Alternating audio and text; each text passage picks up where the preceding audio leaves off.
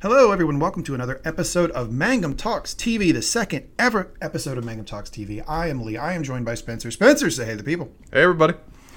Spencer, we are in episode two of reviewing HBO's Chernobyl, and my God, it is good. It's horrifying. It's interesting. It's all the things uh, that I think we're looking for in a series um, that makes us think that's not comedy. I'm really enjoying it. Uh, how are you enjoying it so far? I- was interested going into a second time. So we talked before about Game of Thrones about how a lot of the episodes were holding up better on the first rewatch than necessarily the second. Was this the kind of show that would be affected by that? No, not at all. Just as great, maybe even liked it better. Good God, this was an excellent episode. What a wonderful show. So excited to continue watching it with you and talk about it. Yeah, I completely agree. Um, and you're the exact type of person I want to watch a show with because you just immediately start going, okay, let's go into the science, let's go into the history, let's figure all this shit out, right? Um, and that's kind of what I found myself doing, and that's why I would, just to your point, recommend rewatching the show because you catch little things. Um, and then you may, you- at least I did anyway. I would catch little things and I'd go, "Is that real?" And then you kind of get into your own little uh, Spencer-esque Wikipedia spiral, trying to figure out if that was real and why it happened, you know, and all that stuff. So yeah, great show. Uh, episode two of Chernobyl. It's called "Please Remain Calm," aptly named. Um, and let's get into it. But before we do, Spencer, I have been following another Mangum Talks podcast, Mangum Reads, which you are a part of. Indeed, I am. And my wife has come up with a segment which I have really enjoyed, which is she comes up with a cocktail. Um, She does. every every episode, uh, which has varying you know levels of uh, relation to the book or short story that you're reading. I have my own cocktail for this uh, episode that I'd like to uh, share with you. Please do. I'd be excited to know what it is. Uh, It's- kind of yeah. horrified what them what will be thematically appropriate for Chernobyl, but go on. I think it's appropriate. I put a lot of thought into it. It took about it takes about five or ten minutes because you have to really do some muddling. Um, but what I did is I bought Stolichnaya and I put it in a cup. That's right. I'm so let down and you know impressed at the same time. Why did I not see that coming? Did you Yeah, at least it- make sure the cup was down before you put it in it? Uh, yes, Did you flip the cup over and put it in? I, I did. I, I took one from the back. I didn't want the open air. Uh, put a little Stolichnaya. I don't know why I didn't think of this for the first episode, but yes, I've got a little bit of Russian vodka here. Um, actually, um, bottled in Belarus. Uh, no, sorry, Latvia. Sorry. Um, Stolichnaya. That's what I'm going to be drinking. And while I take my first sip, Spencer, if you would like to tell the people what's going on with Mangum Reads. Uh, and Mangum reads. Uh, last episode we did one of our short story breaks we love to do with your authentic Indian experience TM, a delightful short story. Uh, we moved on to a more full length novel this time entitled The Likeness. We haven't done mystery or kind of thrillers before, and so it's a nice change of pace for us. A book by Tana French. And this is the second time we're doing the second book in a series, but it's a relatively effective standalone book that we've done the first episode on and are excited to continue talking about it for probably about the next two weeks. Great. um, and uh, BJ and I have a podcast called Mangum Last. We don't get to it that often, but uh, we got a new episode coming out pretty soon. And then we have Whiskey on the Weekends. Um, by the time this episode comes out, you will be able to go listen to the Whiskey on the Weekends. You can either listen to it on the Whiskey on the Weekends podcast feed or the Got Questions podcast feed. It's the Whiskey on the Weekends that was recorded from Con of Thrones. Spencer, that was a blast. So much fun fun. So much fun. And on the topic of podcast feeds, and then we'll jump into the episode, uh, I saw that a lot of people listened to this ep- uh, episode one of our Chernobyl coverage on the GOT Got Questions podcast feed. I did. I, I, I put it on that feed just so people would know that we're doing Mangum Talks TV. I'm going to put this one on there too, but this is going to be the last one. So if you're listening to this on the GOT Got Questions podcast feed, please go subscribe to Mangum Talks TV. That's where all the rest of our television coverage uh, with Spencer and I uh, are going to land. Sold. Cool. All right. Well, housekeeping out of the way. Let's jump into Chernobyl episode two. Yeah, you, you you mentioned Game of Thrones. It became really apparent this episode just how appropriate a crossover is, given I've noticed like three or four actors from Game of Thrones are in this show. Yes, there are. There are a number of, uh, of actors from Game of Thrones. I think that's pretty cool. Um, It's a further example of the fact that the British acting community is, I think, six guys wearing different hats, but it makes for wonderful crossovers. all six are really good, though, right? Oh, they're excellent. We got to see Shagga, son of Dolph, in this one. and It was wonderful to see him again. Shagga, son of Dolph. Okay. So, episode two of HBO Chernobyl. Please remain calm. We're going to do a recap. Then we will go into best line of the episode. I and I alone choose best line of the episode. Then we go into a little uh, segment that I created that I forced onto Spencer called Spencer's Wikipedia Spiral of the Week. It's a beautiful thing. He starts Wikipedian. He gets multiple tabs. He starts clicking links, and before you know it, he's got a story for you. I, I love that you think that you started me on my Wikipedia spiral. Just you oh. feel feel free to take that credit, sir. Oh, I absolutely didn't. But the segment. the direction of the Wikipedia spiral. I understand. It's kind of like as a podcast, uh, you know, sort of uh, on-air personality. I'm like an observational comic. Like I, I, I saw what you were doing, mm-hmm. and now I just want to bring it to the people. And it's an effective use of madness, truly. All right. Well, we'll start with a recap. The episode starts with a tape of an actual recording in Russian. Um, I did my best to figure out what in the world this is. I, I could never find it. So I don't know. I, I assume it's like an emergency call after the explosion, but I, I really don't know. Spencer, do you know what that recording was that starts out the episode? Uh, it is a vo- I actually have the copy of the script that I was able to find on HBO.com. Oh, nice. Oh, uh, and this would be the voice on the radio. It appears to be, you know, I believe that the Russia we fight for is not the Devil Town where I lived at a loss. It appears to be actually kind of music kind of thing. Oh, okay. Um, and then we see that the first scene is at the Belarusian Institute for Nuclear Energy, and that's in Minsk. And we see a lady named Ulana Khomyuk. Uh, she's the only major character in this miniseries that is entirely made up. Oh, sorry, it's poetry. it is a guy reciting poetry over over the radio. Oh, okay. So it's like less of an informational thing and more of like an artistic choice, as um, one would listen to in a in an academic setting like this. And she's the only major character in the miniseries that is entirely made up. The showrunner indicated that her character is a collection of actual individuals, dozens or even hundreds actually, who worked alongside, either directly or indirectly, either formally or informally, with Valery Legasov to try to deal with this disaster. Yeah. Uh, apparently, there was a just basically the scientific community, shout out to the Soviet Union, just really rallied during this because they figured out pretty quickly just how serious it was and she is a composite of all of those people. And now, of course, one of the problems when you do that, when you say, okay, there's a hundred scientists working on this to come to that conclusion, we're going to put that into one person. That person is going to seem like this omniscient, oh, know it all, right? mm-hmm. And that can be a criticism of her character, but I, I do appreciate that they at least consolidated to some extent because if it was just you know random ass people calling Legasov, that wouldn't be particularly entertaining from a narrative perspective. So that's why they made the choice. Spencer, what do you think? I think it's an inevitable kind of change. There's just no practical way they can have that many characters running about to make it for anything resembling a cohesive narrative for just a sh- relatively short miniseries. So I understand why they did it. As you said, it can make her a very omnidisciplined, multidisciplined kind of scientist, the same way they have to do with Legasov to a certain degree, which eh, is understandable. It's a practical thing you see in media. It also can lead to a bit of the classic. Um, great man of history kind of thing about a few people solve an entire crisis together which is not how this actually played out. But as said, practically speaking, I just don't think they can avoid it. There's just too many people that played a role. They have to consolidate. They have to hit the high points. Otherwise, this story can just never be practically told.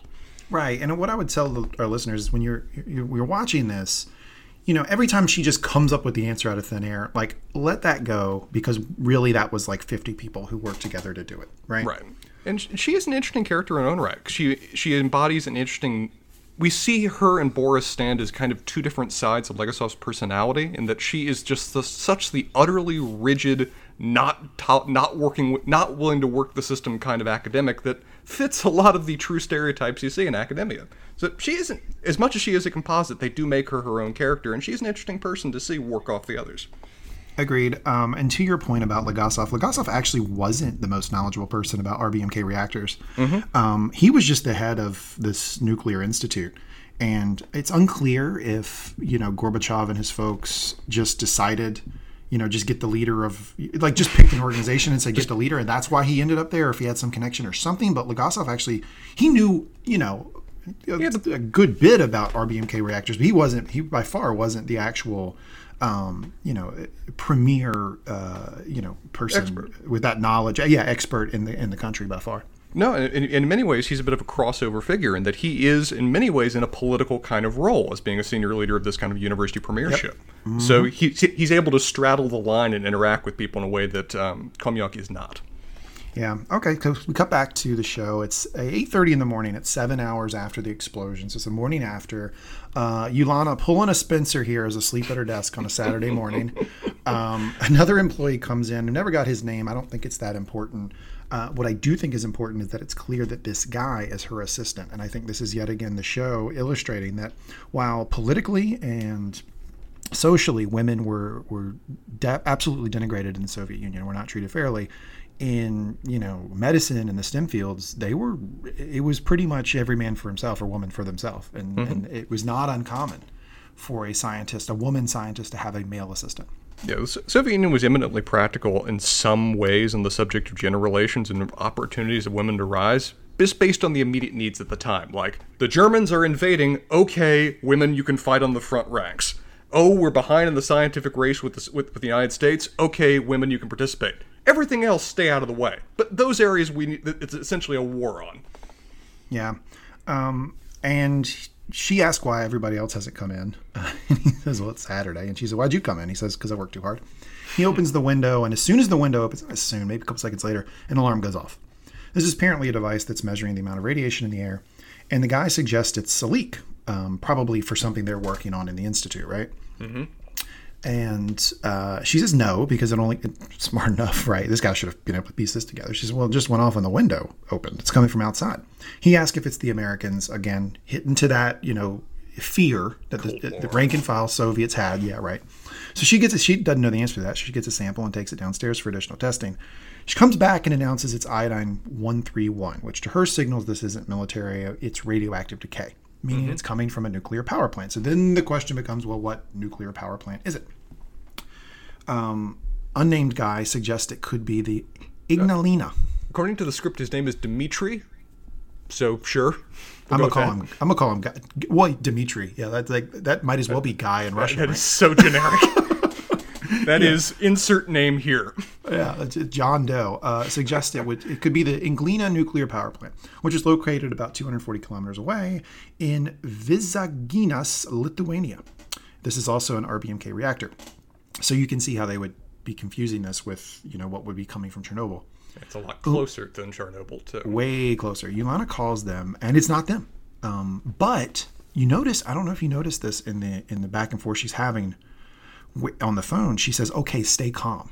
Yeah, they know. They they're they're detecting it on theirs and are equally confused and terrified. Yeah, I'm glad you caught that because that, that's a real great subtlety the show does because she, they it, I, I we didn't hear what she's hearing, but I imagine they go, "It's not us, but we're freaked out because we're getting the readings too."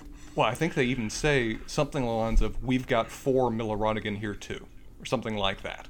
So, oh, you were watching it with the subtitles. I was watching it with the subtitles. Yes. okay. Good. Good. Yeah, that's that's good to good to add.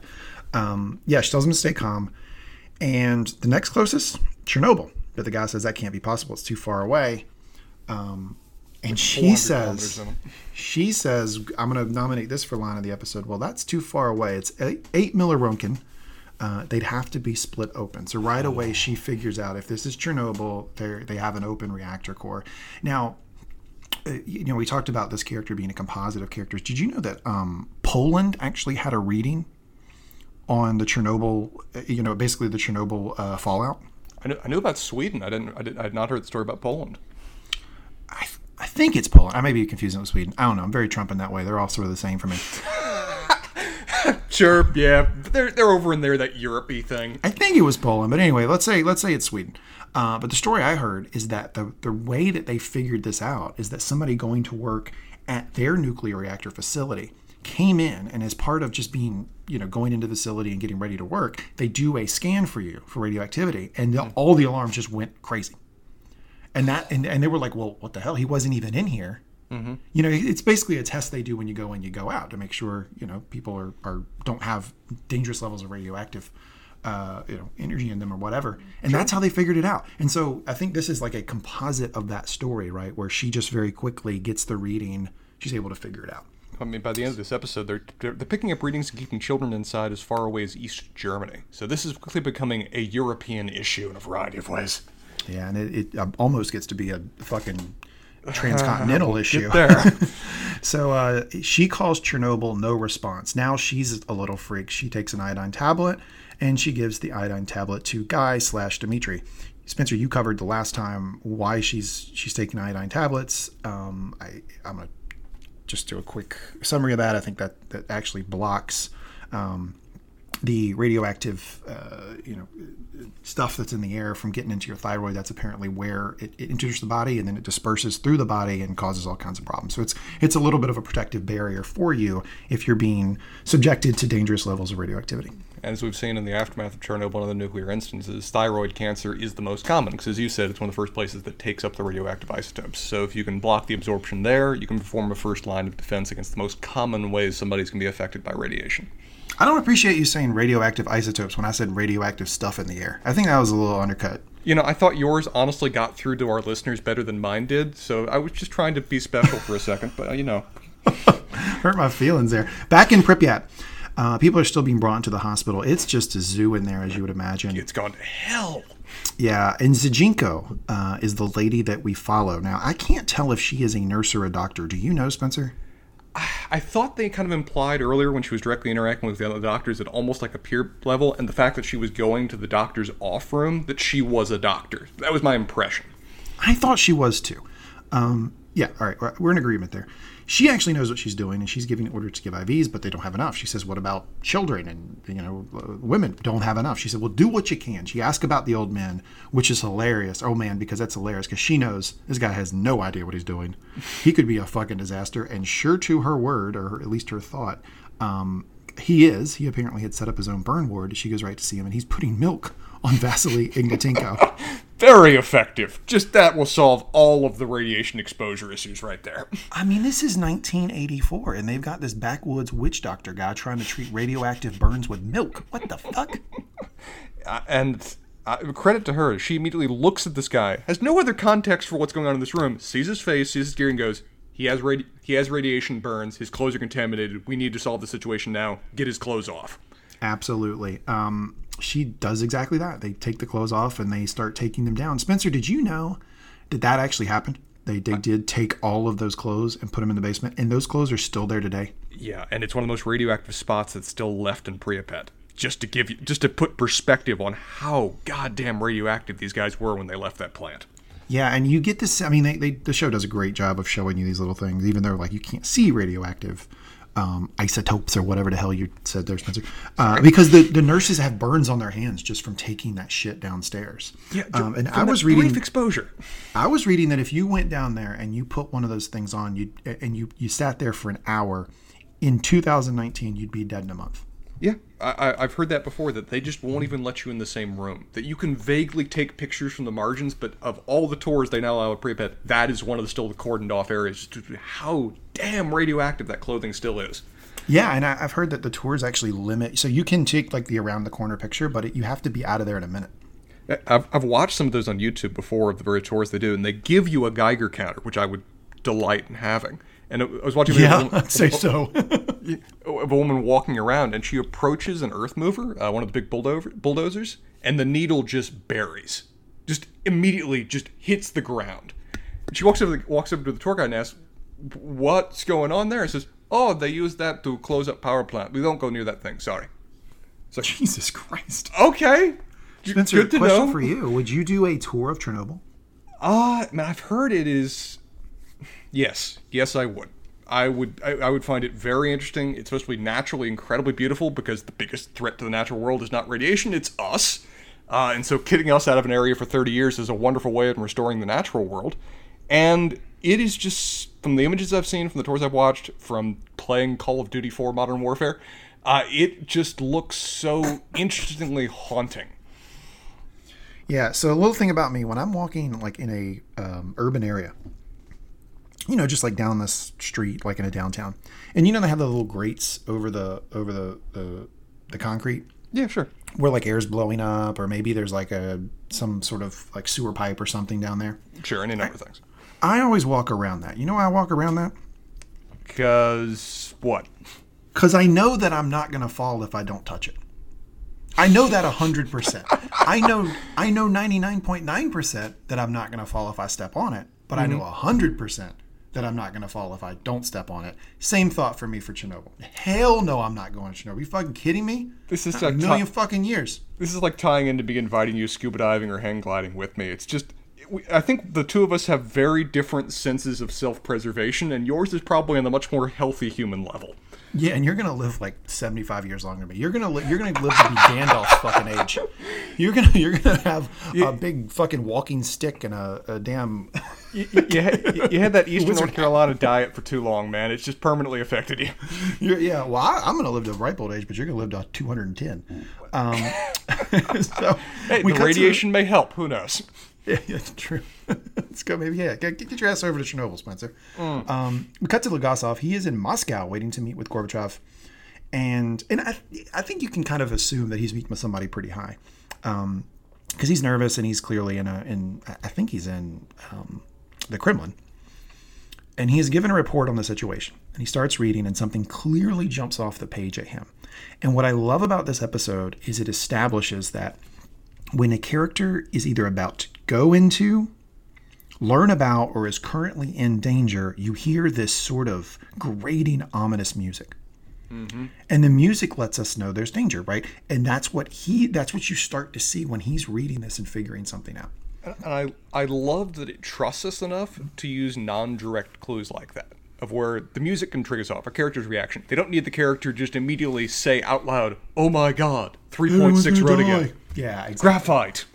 Yeah. No, you just get it's great because it builds and you start to at least I did. Even on the first viewing I started to figure out, okay, they're giving us a clue here. Whenever I hear that music, I know some shit's happening. Dramatic tension matters. It gets your audience invested, and this show does it well. Yeah. Is that radioactive decay's music? like a whole wrestling trope. Um, and again, we hear the okay, and then we go. Legasov gets up and he goes in the meeting room, and we see the first character that we would have known throughout history uh, without watching the show or spiraling through Wikipedia, and that is Mikhail Gorbachev. Yeah, the moment that man walks in the room and you see a guy with a wine stand on her head, it's like, oh, I know who that is. Don't I don't need a primer. I don't need pictures. Gotcha. Little bit of uh, Gorbachev facts for you. Gorbachev is still alive. Um, he was the eighth and last leader of the Soviet Union and the Communist Party. He was the prime minister when the Berlin Wall fell. Um, General Secretary, if we're being precise. That's not what is on my notes here. And um, then we, you, you heard like the Mr. Gorbachev tear down this wall. Reagan was talking to him. He was a lifelong believer in Marxist Leninism, um, but eventually evolved into believing in social democracy, which is what he believes in today. I think. Uh, I don't think Putin's let him talk in about ten years.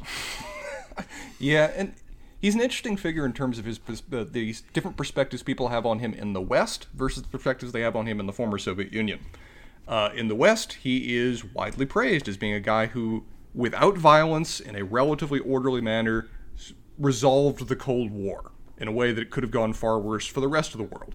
In Russia, he's widely despised. Yep.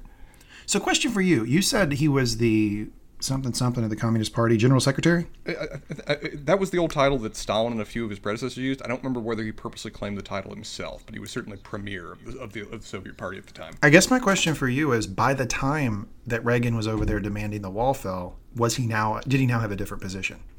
Right, because the Communist Party collapsed. They, they became a different government, right?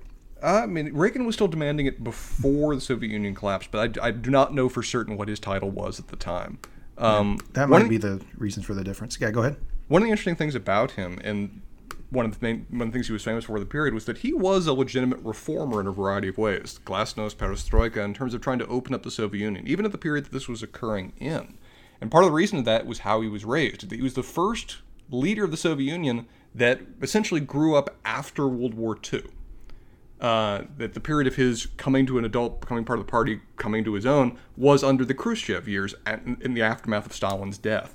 And that he was very directly inspired by Khrushchev's reforms and took that into his premiership. Whether they proved successful or not is a question for historians. I think ultimately they we could debate that either way. But it really reflects the fact that as much as you see as this as being an oppressive Soviet Union, he was a guy that was very much trying to open it in both a freedom of speech, freedom, uh, capitalism kind of mindset, at least to the limited degree the Soviet Union could allow to occur. Yes, and that sort of relative open mindedness within that political ecosystem is going to be very, very important in this story. God, yeah. I mean, it, it is a really interesting. I don't I don't know much about his how he uh, handled the Chernobyl disaster outside of what I've read since this and watching the show. But watching this, you really have a good feeling of I'm really glad this guy was at the head of the table. I, am I'm, I'm very glad that three of these main actors, uh, you know, Boris, Legasov, and Gorbachev were all, uh, you know, at the table. But anyway, we cut back to the recap, and Boris is giving an update to Gorbachev and his team, and Boris basically is claiming everything's just hunky dory. He's mm-hmm. he's saying what you know the plant operators told him. He's just quoting. Yep, he reports the radiation level of 3.6 Roentgen and claims that it's the equivalent of a X-ray. So if you need a checkup, he's, he's making jokes about this now. Um, Gorbachev immediately asked about the foreign press, which is interesting. I mean, it kind of tells you the Soviets are, are pretty paranoid about people figuring out their weaknesses. And I, I like that, uh, Boris Shcherbina, I think is his name, is just yeah. really proud when he says, totally unaware. Just give me a pat on the back. I've kept it out of the press entirely. And through this whole back and forth and charade, Legasov looks pained. And as Gorbachev breaks the meeting, he basically spits out that they can't. Um, he has this great quote, page three, the section on casualties. A fireman was severely burned on his hand by a chunk of smooth black mineral on the ground. Mm-hmm. Outside the reactor building, smooth black mineral, graphite. There's graphite on the ground. So that is what he was reading. That is what cued to him there could be a severe problem with the core. And no one seems to understand what the hell he's talking about. Boris says, "Well, there's debris from the tank explosion." He's basically trying to get him to shut up, you know, because he wanted to. He, you know, clearly Boris wanted to look like he had the situation under control. Legasov not hearing it, he explains that the core must have exploded. Quote, yes, 3.6 Roentgen which, by the way, is not the equivalent of one chest x ray, but rather 400 chest x rays. The number has been bothering me for a different reason, though. It's also the maximum reading on low level dosimeters. They mm-hmm. gave us the number they had. I think the true number is much, much higher. If I'm right, this fireman was holding the equivalent of 4 million chest x rays in his hand, which is fucking terrifying to me, Spencer. I, that, that, it's just such an utterly incalculable number in my mind. It's just. I don't even know. Yeah. It, it's almost like when people are like, yeah, like Amazon's worth a trillion dollars. I'm like, I don't know what the fuck. What, what's a trillion dollars? Like, I don't even it's just it's, it's a, certain, a certain point. Just say death. He was holding death in his hand. I can understand death m- much more effectively than four million chest X-rays. Okay, I'll change it for you. They gave us the number they had. I think the true number is much, much higher. If I'm right, this fireman was holding the equivalent of he's fucked in his hand. Does that work? much more effective system for understanding. they should have had me, uh, you know, doing some doing some writing for this show. Boris pushes back, and Legasov says that what he is saying is a fact, which was not a great word to say because Gorbachev then cuts him off, basically saying, "Hey man, settle down. You're going a little too far." And Legasov understands. Okay, I kind of snapped there. I'm talking to the head of the Communist Party. he mm-hmm. tries in a much calmer tone to say he just wants to express what he's thinking, and Gorbachev mm. says he can can continue. Legasov explains that the RBMK reactor uses uranium 235. Explains that every U-235 atom is a bullet. I love this analogy. It's perfect description. Uh, for dummies like me, it makes me understand exactly what's going on, or not exactly, but at least generally. And Chernobyl holds over a billion trillion of these bullets in each gram, and Chernobyl has three million of those grams. So, a lot of bullets starts to talk through the implications of the bullets being released in the air via the fire that is still burning. And Gorbachev asks if his concern is primarily driven by the presence of the rock. And Legasov, I think, really gambling here, just says yes. That's how that's how I got there. This is one of two Gorbachev moments of where he just so delightfully summarizes what the hell Legasov just said. It's like, so you got all that from a rock, right? And then later on it says, and so you made lava? Just, I love little Gorbachev's yeah. just quick little summary descriptions here. But that Legasov saying yes, I think gave him some credibility. Yeah. Instead of trying to, you know, sweeten it uh, and make it sound a little better. So Gorbachev then orders Boris to go look at the reactor. Bad idea um, and take Legasov with him. Boris doesn't like this. Clearly, it's a sort of threat to his his position. Uh, mm-hmm. He challenges it. And great quote here by Gorbachev. I'm nominated for best line of the episode. Do you know how to look? Do you know how a nuclear reactor works, Boris? No. Well, then how will you know what you're looking at? It's such a practical, quick understanding of where he doesn't have time to invest too much into this, but he just very quickly assesses this needs to happen. You two have to go. Report back. You really does give an excellent view of Gorbachev as a leader in this thing. Yeah, Gorbachev does come off well in this series. He does. Um, we cut to Boris and Legasov boarding a helicopter. Again, we get the ominous music. They are going to the disaster. Yeah, and I've heard there's some complaints in the, so in, among uh, Russian reporters that this would be an unrealistic helicopter trip. but it makes for one hell of a quick visual in terms of how they get there. Oh yeah, I, I I'm sure they use planes at some point. They didn't just use Planes or trains or automobiles, who knows? Doesn't matter. Makes for an effective just getting them from point A to point B. We can forgive a change for this, particularly given the visual that they have as they're going over. Exactly. On board, Boris asks how a nuclear reactor works. Legasov quickly tries to explain what I so eloquently explained in our first episode, um, which is how a nuclear reactor works. Ultimately, he gets to the fact that when U-235 atoms hit each other, they release energy. That's called fission. And that energy spins the turbine. That's not a propeller, it's a turbine. It creates energy. Continues to use the 235 atoms as bullet analogy, which I really like. He just uses that, and that clearly is resonating also with Boris because Boris, you know, repeats that to him. He goes, "Oh, U-235 atoms. That's the bullet." Um, Legasov explains that the graphite is used to moderate the neutron flux, which is a, a phrase I think that Boris stores away. He says, "Okay, that that's what that's why there's graphite there." Um, and then at the end, he says, "Good, I know how a nuclear reactor works. Now I don't need you." Ominous line, but very very stupid. it, it shows it, it's part of putting in the character arc that this character has that for the particularly the first part of this episode he is a dick it doesn't last long because it can't but early on he's a dick That's a great way of putting it, Spencer. He's a dick. It doesn't last long because it can't. Like Yeah. it gets too big. It gets, you know, the issues that they're having are, are too dangerous. and it's a credit to his character that he drops that kind of just prideful pretense quickly because the situation cannot allow it Yeah, yeah, great point. And then we cut to um, uh, we cut back to Chernobyl Hospital, and Ludmilla Ludmilla sees one of the men who was on the bridge of death. Um, he's trying to give his baby away. and he's already burning Tough, tough scene here, um, especially considering that Ludmilla has a baby in her. Right? I mean, she's I, I, the range of emotions she has to be feeling. I don't, I don't even know. Um, Ludmilla finds some party official who seems to be in charge, and he explains that Vasily is being taken to Moscow, Hospital 6. Very Soviet name. Hospital 6. That's it. You know, straightforward, don't need the details. Not named after buddy. It's the sixth hospital. What else it's not call it? the it's not the Billy Graham Memorial Burn Center like it would be at fucking North Carolina. It's a Moscow. It's Hospital Six. As a person who just drove on Billy Graham Memorial Parkway to get away from the Charlotte Airport, I know the feeling, sir. He, you know, weird, uh, uh, sort of weird choice here by this guy. I think he just wants to get her to go away. He says that she's allowed to go to Moscow to see him. She can leave. Yeah, just I have too much to worry about. Sure, go, whatever. Then we see Vasily being loaded onto a helicopter, and Spencer, not a doctor here, hand up. I'm doing the, the cable news thing, you know, when you're about to, to talk about somebody's medical condition, you say, I'm not a doctor. Um, he's not looking good. No, no, he is not. And a lot of people that we're seeing at this point are not looking good. But it's still at this point in the show, and I love that the show keeps the true horror of this for a later episode. We don't get yet how fucked these people are. This is one of the first episodes that starts to reveal on a global scale how fucked we are, but it's not going to be until like three or four we see on a personal level how s- massively, tortuously screwed the individuals are. Well, I, I want to push back on that a little bit because I think if you you go into this with some level of understanding about what nuclear radiation, nuclear poisoning does to somebody, Yeah.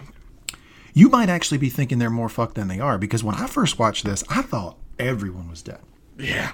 I thought I didn't think we were anybody who was in in that area for more than about 24 hours after that motherfucker exploded was going to survive. So I would I was overstating it, but I think you're right. If you go into it and you literally know absolutely nothing, then you don't know just how. I mean, probably one of the worst deaths you can you can cook up, right? As, night, as nightmarish as the human mind can conceive. Yeah. Um, okay, so Boris and Legasov's helicopter approaches the building, and Legasov mutters to himself, "What did they do?" Really, really tough. Um, he tells Boris, "Look, there's graphite on the ce- ceiling.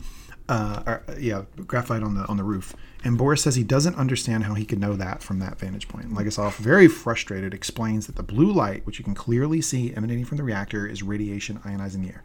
It's just one of, again one of these moments of where if I see something literally glowing that doesn't have an electrical outlet connected to it, I'm going in the opposite direction. That's just I think human instinct, but th- these people do not have that.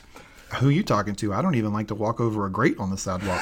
My ass point, would, yes. my ass would be in fucking China by now. Like I'd be out.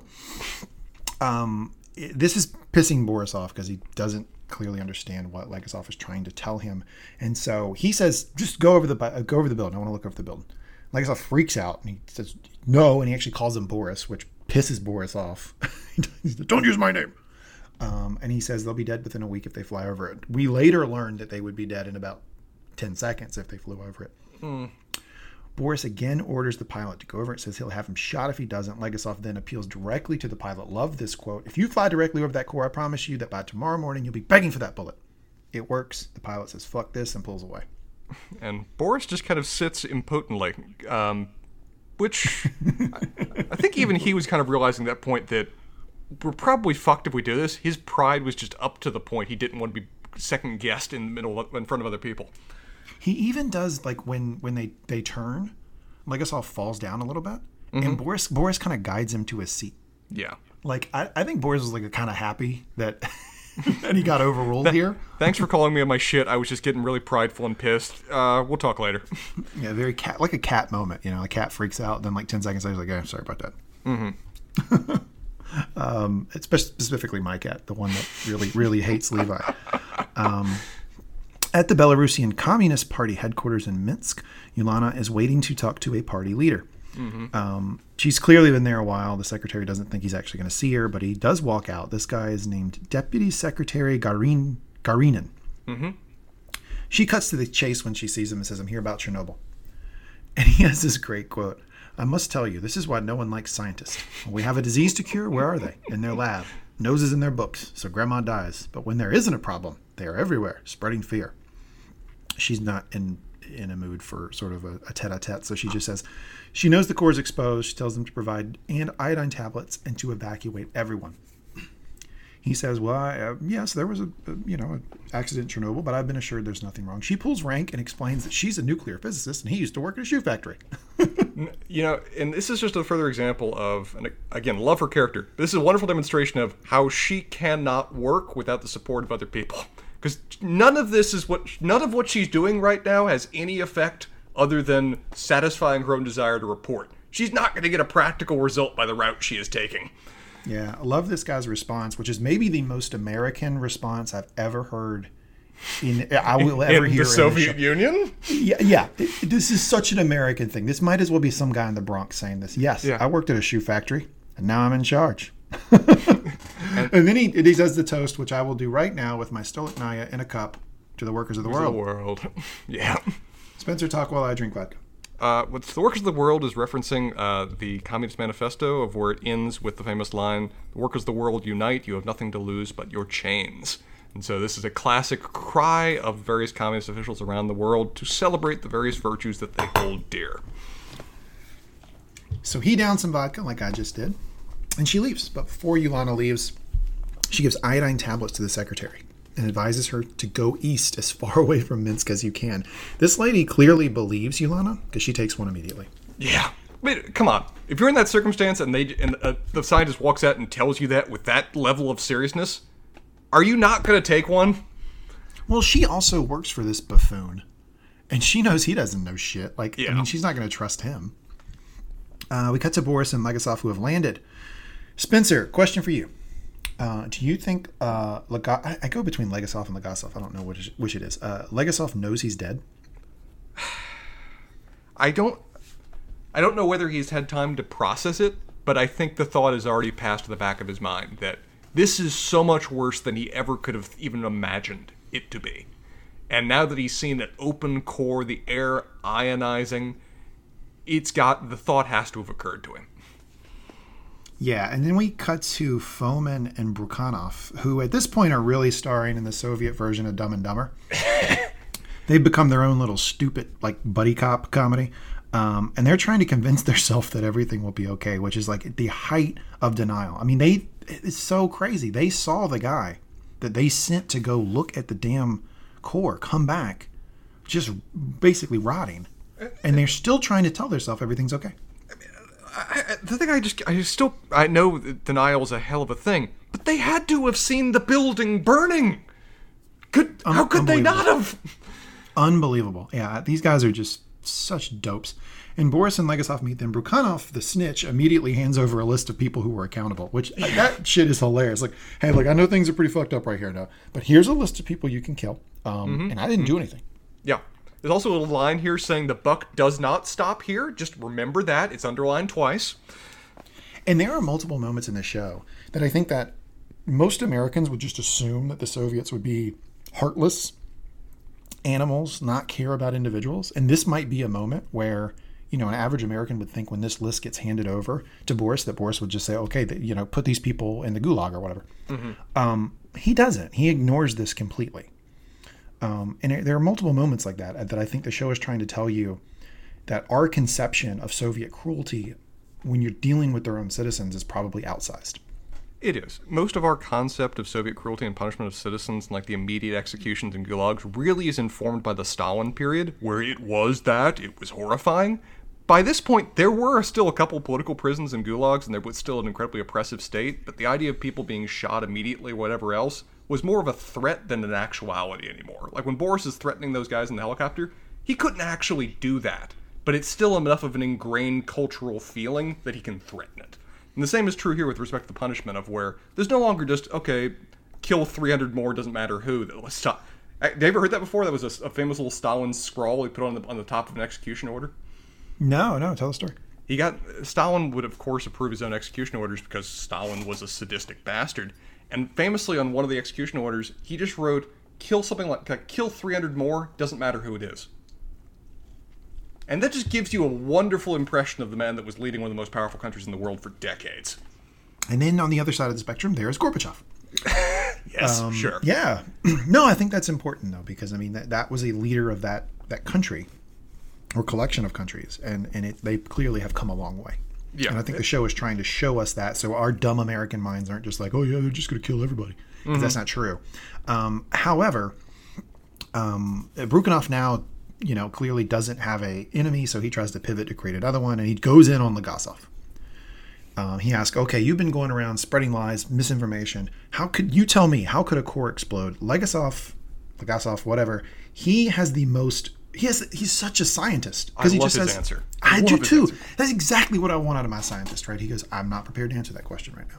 Yeah, it's the it's the most perfect, accurate question. There's no assumption. There's nothing else. It's just that I lack sufficient data at this time to give you an informed answer. I'm working to fix that. Hold your fucking horses. Exactly. Well, and he says that uh, then says Legasov is acting disgracefully and spreading misinformation. Uh, big point of focus for the Soviets. They don't like panic. They don't like the spread of misinformation. Boris completely ignoring him. I think he's picked up on the, the, the fact that Brukhanov is a fucking buffoon by now. Career politician. He's seen the bullshit. He says, "Why did I see graphite on the roof?" Fomin says it's not possible. Uh, Fomin is the the chief engineer in Chernobyl, and Boris basically pulls a little rank. And it's interesting because he's able to. He knows what he doesn't know, but he also knows what he knows. And he says, "No, I know rock.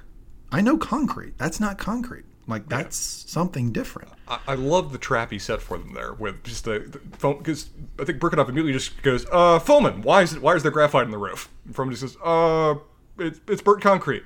And as you said, Tribune just goes, "Nope, caught you. That I know something about. Now I know you're full crap." Yep. And then Boris says, "Okay, well, how can we get to the uh, the the truth of the matter?" And my MVP of the episode, General Terkanov. Pe- uh, Pikalov. Uh, uh, they, they, they, there's so many weird pronunciations, but I think it's Pikalov based on the real guy. Pekanov? Uh, P I K A L O V. Pikalov. All right, I'm going to look that up because that would mean that I have absolutely screwed up my notes. So you talk about something. Well, yeah, they Pikalov is they referenced him a couple times that he's been sent to the scene because he controls like the uh, chemical exposure troops, the troops that are designed to deal with situations like this where there's been a leak, there's been a disaster, situations that the regular military isn't designed to handle. Uh, Pikalov is a real figure. He was a general of the Soviet Union that was assigned in command of this unit at this period. He'd fought in he, he he was a long-term soldier who'd fought in World War II and injured several times. And as a result of what he does in this episode and others in Chernobyl, he was declared a hero of the Soviet Union, and despite everything, lived into the 2000s comfortably. Again, showing the utter randomness of radiation given what we're about to see him do in five minutes. You're right. Pikalov. There is a Tarkinov, but he comes up later. Yeah, and and he is another real figure, and he is equally awesome. It's just they do, there's some really interesting major Soviet generals show up on this that are just willing to take the personal risks that they're putting their men through in a way that is utterly commendable. Yeah, I don't like that you're putting some L's on me. Uh, this is not. I'm not enjoying the way this, this episode's going. Um, I'm not puffing off- myself up with pride. I'm not doing that at all. Not at all. not not fair. I've got to do the recap, and then you just poke holes in it. I'm I'm I'm gonna lash out here soon. Peeking Hmm. off, and I got to tell you, Spencer, I would follow Peeking off into a battle against the undead at Winterfell. God, not Um, helped by the fact that he's played by Shagga again. Uh, I think, I think the name of the actor is uh, Mark. I wrote it down here somewhere.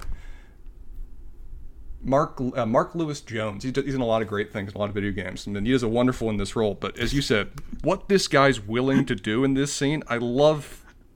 As said, w- this is the kind of guy you're willing to charge into gunfire with. He's in a lot of great things. A lot of video games.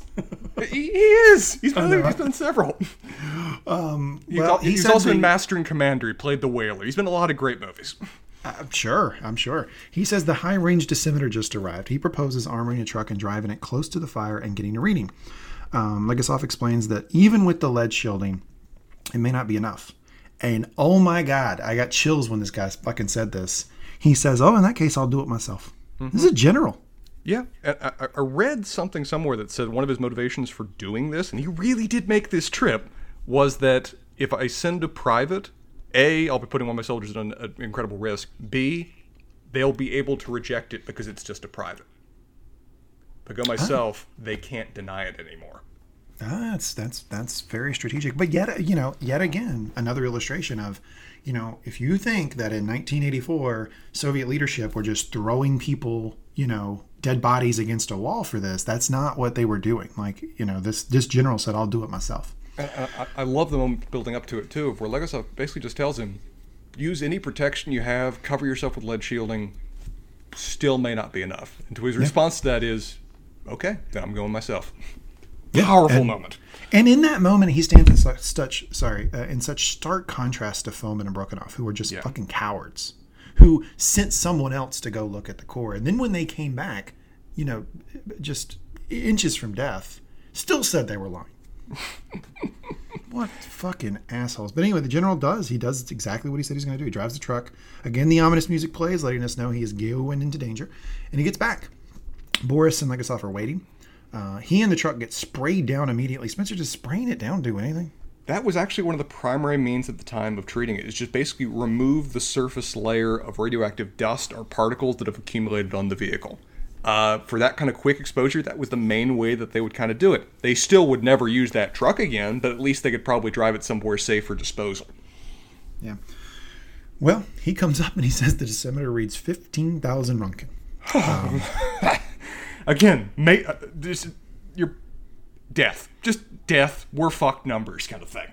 Yeah, But- and he, he's such a smartass about it, too, because he says it's not 3.6, it's 15,000. You, know, you could, you could picture him just being kind of pissed at that moment. He said, "You just made me drive into that, you fucks." Yeah. Uh, Boris turns and he asks what that number means. Uh, great quote here from Legasov. It means the core is open. It means the fire we're watching with our own eyes is giving off twice the amount of radiation as the bomb in Hiroshima, and that that's every hour, hour after hour. 20 hours since the explosion, so 40 bombs, 48 more tomorrow, and it will not stop. Not in a week, not in a month. It will burn and spread its poison until the entire continent is- dead. And that is all Boris needs to hear to know that Brokenhoff and Fomin have royally fucked this. He excuses them and sends them off to a local party headquarters. Thank you for your service. Uh, the general proposes dropping water on the fire. Legasov says that won't work. He then drops, which, I mean, spoiler alert, might be the line of the episode. You are dealing with something that has never occurred on this planet before. Basically, trying to say this is no normal fire. If you put water on it, it's just going to release more energy. It's just going to be worse. It, doesn't he say something like it's burning at two thousand degrees or something? It's just like Yeah. any liquid you put near that is just going to instantly vaporize. You put somebody, a person near it, they're going to pop like a balloon. It's Yeah. God. So he suggests dropping boron and sand and admits that that may create its own problems. That does come up again. Uh, Boris asks how much. Um, he's, you know, Legasov says, well, most of it's probably going to miss, so probably about 5,000 tons. That's a lot of boron and sand. Um, but Boris, at some point during this, they have this back and forth. He kind of snaps, and he, he wants to establish that he's in charge because he's getting frustrated. that Legasov keeps telling him, "I don't know, I don't know." He wants answers, and he says, you know, basically, I want to hear what you understand, not the things you don't understand. Not necessarily a bad suggestion. Um, Boris then storms off. Legasov, where are you going?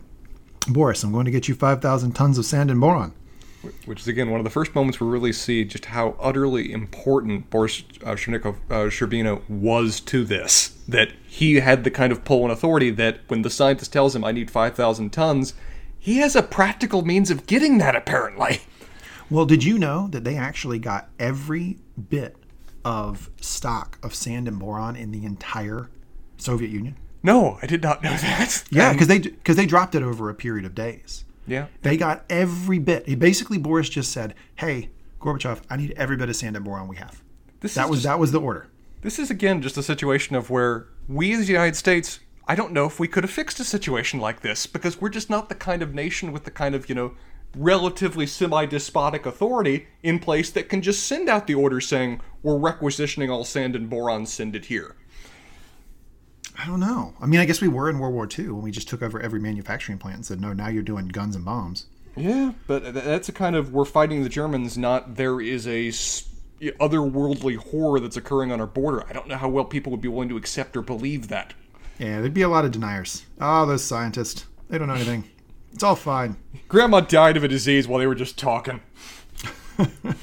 Um, Boris, uh, yeah, he's so he's off to get the, the 5,000 tons of sand and boron. Real boss move there. Uh, and Legasov goes off to a hotel. Um, Legasov walks into a very Soviet looking hotel. Sidebar, Spencer. Soviets have possibly the worst tasting carpet ever. You know, I hadn't thought about that during the episode, but man, yeah, good call. They really do.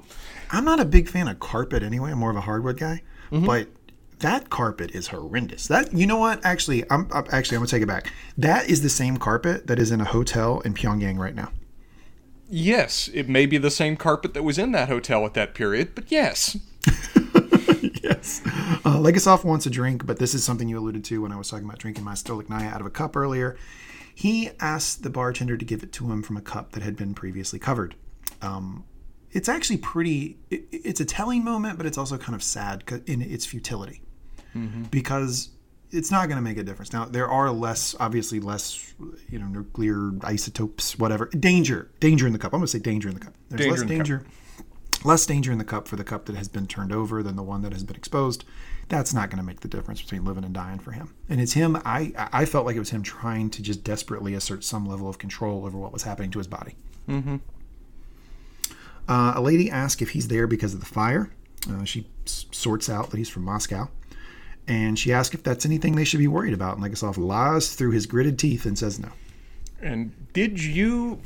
I didn't at this time realize what this was, as this is revealed in a later episode. Did you pick up who these characters were that were asking him these questions? No. I did not either. And it came as a surprise to me when we find out a couple episodes from now that these are KGB agents. His testing has already begun. Yep. Yep. And he, I mean, you could read his body language. And like I said, it's through gritted teeth. It's clear that he doesn't want to give this answer, but he does give the right answer. He passes. Which, which Um, and it and it makes sense because he was directed to this hotel. yeah. He was told, "Hey, there's a hotel. Go to that hotel." Also, practically speaking, would it help? Would it have helped if he'd told them the truth if these were just regular citizens? It is one of the circumstances of where widespread panic does not help an official response much. No, I mean it's. I, I probably would have said the same thing uh, because I I would have focused my effort not on trying to get one person to take one car to leave. Instead, I'd be focusing on let's let's play within the rules. Let's mm-hmm. let's keep the car on the road and try to get everybody out of here, which is really what he's focused on. Let's just find a way to convince Dad that we need to drive the car to this destination this particular way. Mm-hmm. We cut to a shot of a dead baby deer. Bambi did not survive the Chernobyl mm. explosion. Uh, and it kind of transitions into the morning, and helicopters are flying overhead. This is the next morning. This is uh, April 27th. This is 30 hours after the explosion.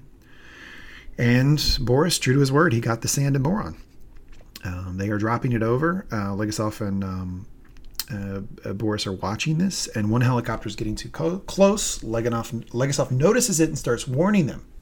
Um, one flies directly over the core and is destroyed. Mm-hmm. And this is almost an exact video of an incident that really did happen at Chernobyl. As you can see, the helicopter clips a line and just goes down like a sack of bricks. The only difference is it happened not on day one, it happened a couple weeks later, but as in terms of setting up the dramatic tension of the scene, it works better here. Yeah, I mean, it, it, gets the point across, which is Yeah. when they're dropping the sand and boron, they needed way, way more. They needed a ton of it to actually put this fire out, but they needed way, way, way more than they actually needed because they couldn't fly over. So it was a lot, they were basically slingshotting these these packets of sand and boron. They were kind of flying the, the helicopter up close to it, stopping as the momentum from the sand and boron goes forward. They, then they let it go and hope that it lands on it. Yeah, you can hear just the utter futility of what they're trying to do or how much time this is going to take when you hear Legasov just say, We need the wind to carry it into place. Yeah.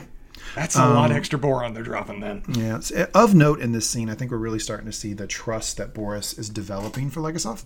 Because when Legasov says they can't fly over the core, Boris is confused, and he basically is like, "Well, how are we going to drop sand and boron over it?" And Legasov says, "The wind will have to carry it," and Boris just accepts that answer.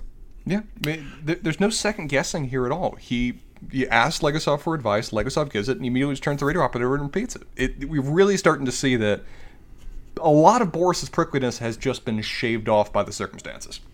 Yep. Uh, that would not have happened in the first 10 minutes of this episode. No, so they are no. clearly developing a relationship, uh, or at least a trust. And Boris asks if there's any other way. Legasov says no. Boris says, All right, send the next one in.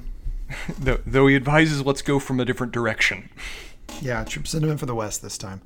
Um, we cut to the Kurchatov Institute in Moscow. You're getting good with these Russian names. I cannot pronounce these things. Uh, yeah, a little bit of practice. Um, maybe I should be practicing what the hell the actual radiation is, not radiation stuff, instead of the Russian names. But I guess I guess we're Russian kind of tag, we're tag teaming this thing. You're being a news reader. You just have to read this stuff. We got this down. So Ulana is calling an old friend who's at the Kurchatov Institute, and she makes a little small talk. Very awkward, very very awkward small talk.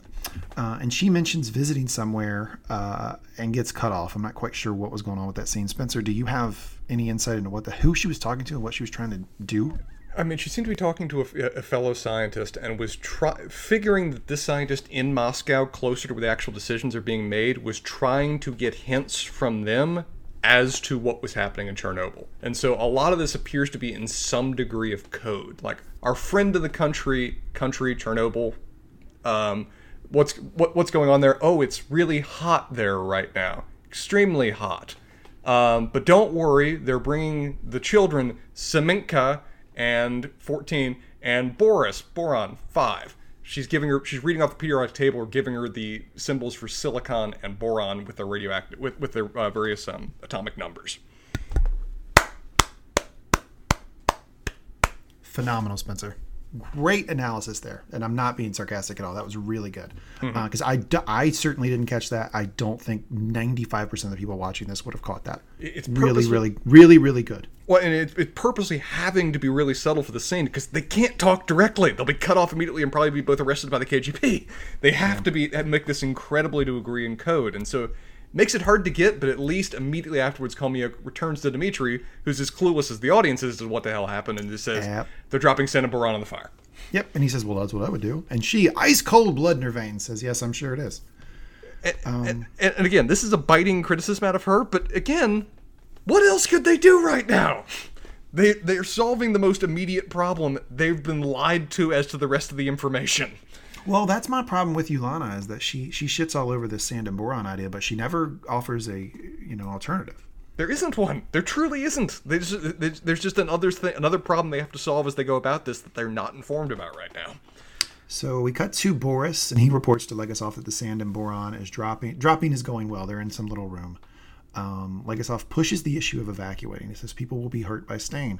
Boris says, "Well, we're staying here," and Legasov snaps. Really, really tough line here. He says, "Yes, we are, and we'll be dead within five years." And this clearly shocks Boris. I don't think that he was aware of just how much imminent danger he was in by being there. Yeah, I, um, I think the, I think I'm, I'm, I'm browsing through the script as we're going through this because it's fun to see the little notes that they included based on like stage directions, and the word they used for him is gutted, and that's a real good term for how he looks in this scene. Legasov apologizes for how he delivered the news. Uh, Boris sits down. The phone rings. Boris is told a nuclear power plant in Sweden. So I think, yeah, Sweden has detected the radiation and traced it, traced it to their fuel, which is interesting. It's something I didn't know, but apparently, you know, like uh, fuel that comes or energy that comes from these nuclear reactors, there's a bit of a fingerprint on it. Mm-hmm. And when they were a- when they tested what was in their air, they were able to trace it back to Chernobyl. And apparently, as we find out, uh, I think he also even says that Sweden like forwarded the information to the Americans, and the Americans just placed a satellite right over uh, Pripyat, took a bunch of pictures of it. Yep. Thunk. Yep. Leading to immediate questions saying, "Okay, guys, the fuck." Talk. Yeah, and and then you have this sort of depressed line from Boris. He says the whole world knows. This seems to trouble him just about as much as the idea that he's going to be dying in the next five years. Yeah. Um, possibly because the the world knowing might mean he dies in the next five years anyway. Who knows? Um, he explains that the wind is blowing toward Germany, uh, and they won't let kids play outside in Frankfurt. And as he looks out the window, they cut to the view of children playing right outside their door. And ominous music plays. And then we yeah. cut to a real clip of Peter Jennings, mm-hmm. um, who's reporting on the situation. He's very careful to say, here's what the Soviets are saying. Mm-hmm. And not here's what happened, right? That's how the news was being reported back then. Anything the Soviets said was met with a level of distrust. Yeah, I, I, love his opening line. In a later interview, you talked about that this was the most shocking element of this. Is that his opening line is there has been a nuclear accident in the Soviet Union, and the Soviets have admitted that it happened. Yep. That that was the shock for all journalists. Peter Jennings himself mentioned this. Is that that had never happened before. There was any kind, if to the degree the Soviets ever admitted anything went wrong, you knew it had to be ten times worse because otherwise they wouldn't even talk about it. Well, I mean, I think that that is an indication of just how serious it was. Very if they're admitting it this quickly afterwards, this is a real fucking problem that they oh. cannot ignore.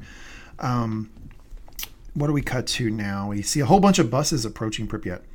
An announcement is being made in Russian, which we can reasonably assume is evacuation instructions, kind of over a loudspeaker that's going throughout the town. Mm-hmm. It's interesting that the evacuation didn't happen until the world knew about the accident. I don't know if this is this is real or not. I don't know the timeline, but it, within the context of the show, I find that pretty interesting and kind of disturbing. Also interesting that they clearly had the evacuation resources at the ready. Now, I do know that this is true. That when they decided to evacuate, they just had fucking a ton of buses ready to go. Buses go. apparently, I was reading this. The what's going on in the loudspeaker, and I have the translation here if you're curious, is really what was playing as they were evacuating people. Yeah, yeah, that's cool. It, you gonna you gonna tell us? Well, I mean, it's a, it's a long, long spiel, but basically it's attention, attention, attention. The city council informs you that due to the action at Chernobyl power plant, the radioactive condition, and then cuts off, the radio conditions in the vicinity are deteriorating, and basically advises them, the Communist Party and its officials are taking steps to combat this and protect you, to keep you safe and healthy.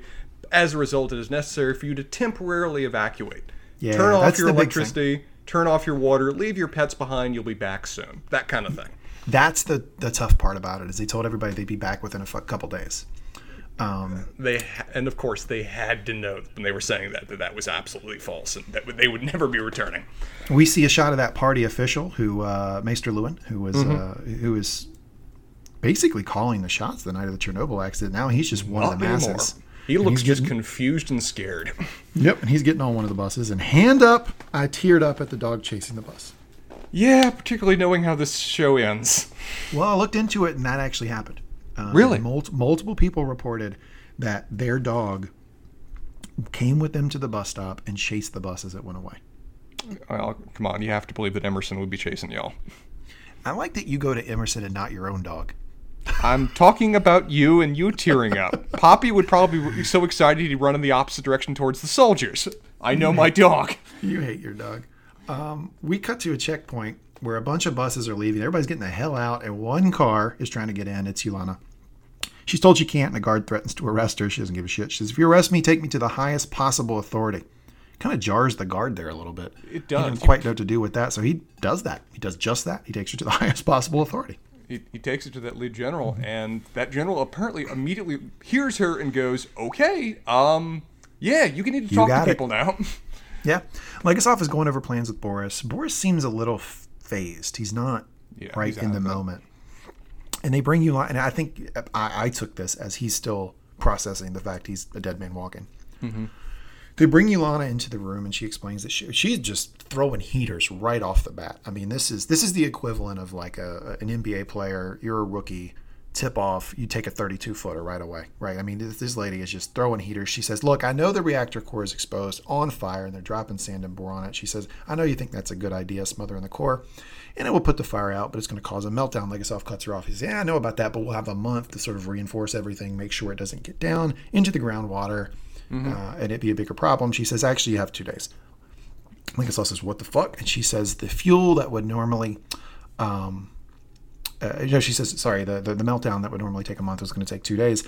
And the reason for that is going to hit a series of water tanks. And Legasov immediately cuts her off, says the tanks are empty. And Yolanda says, no, look at these points, these drainage points all throughout the building, right? And this is this is the type of thing that I'm sure it took many, many, many scientists to put together, right? That, that This is a highly researched thing that she's providing here. Not helped by the fact that clearly that they've Legasov is relying on information he got from the plant workers that these tanks are empty. And he built a lot of his plan apparently around that fact, only now to be told, nope, full of shit.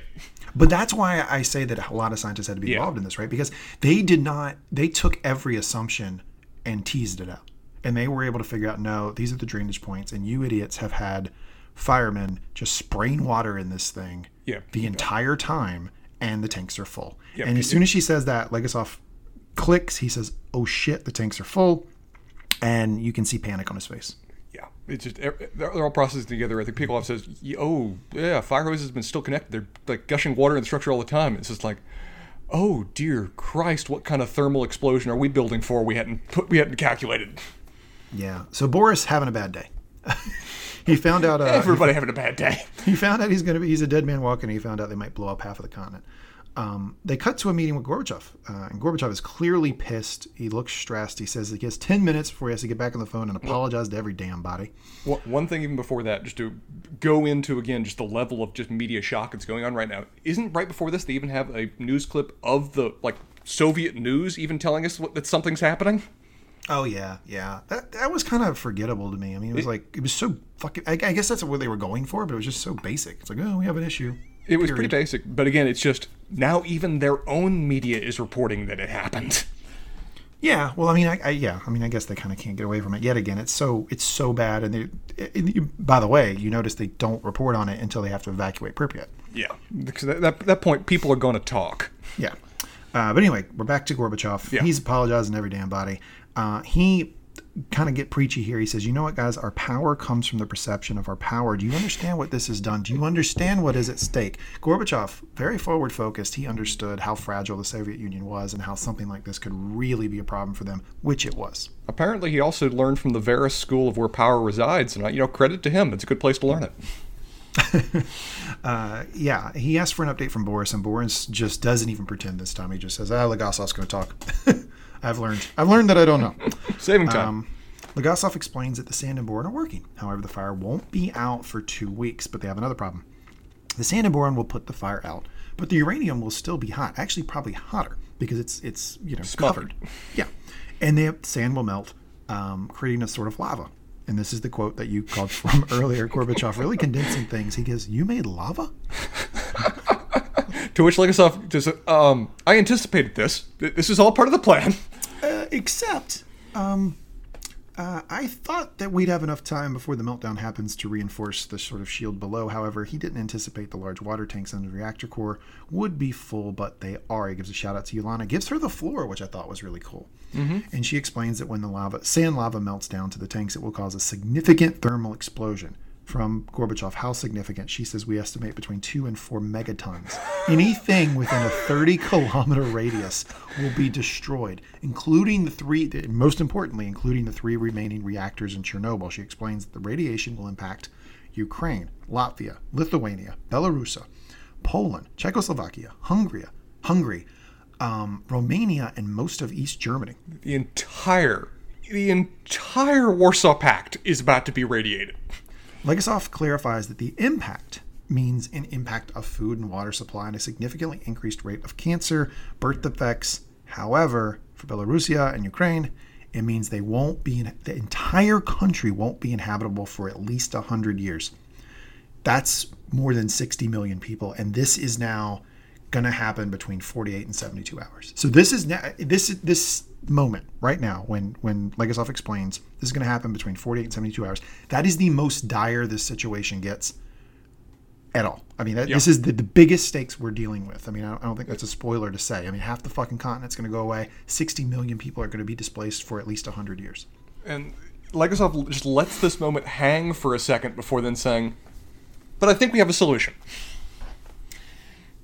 So we got to get some plant workers to go inside the plant to go in and open the tanks. Makes sense. The tanks are full. Let's let's drain the tanks. It removes that immediate problem of that significant thermal explosion.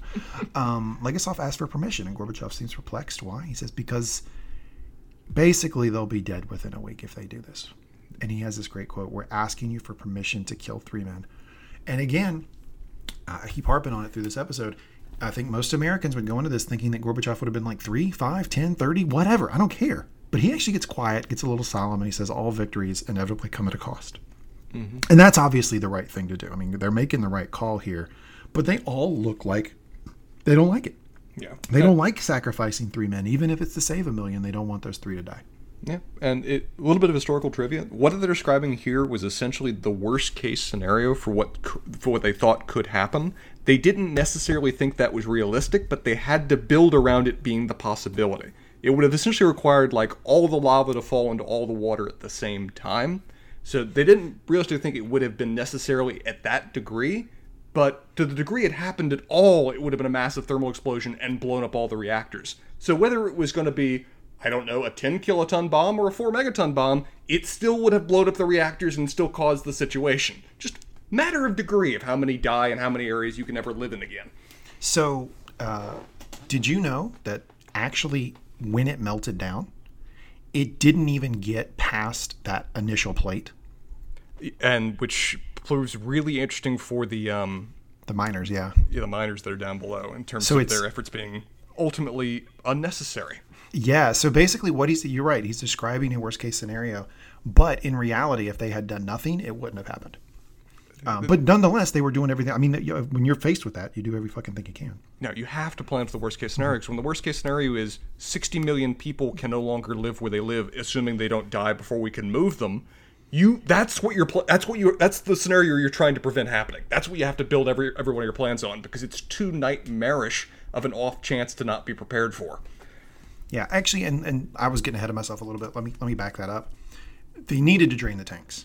Yeah. that that would have caused an explosion. But after they drain the tanks, that's when it becomes like really conjecture as to what could happen next, and and it, that gets to be a, a sort of difficult storyline. But we'll deal with that in the next episode. Sure. Um, We cut to.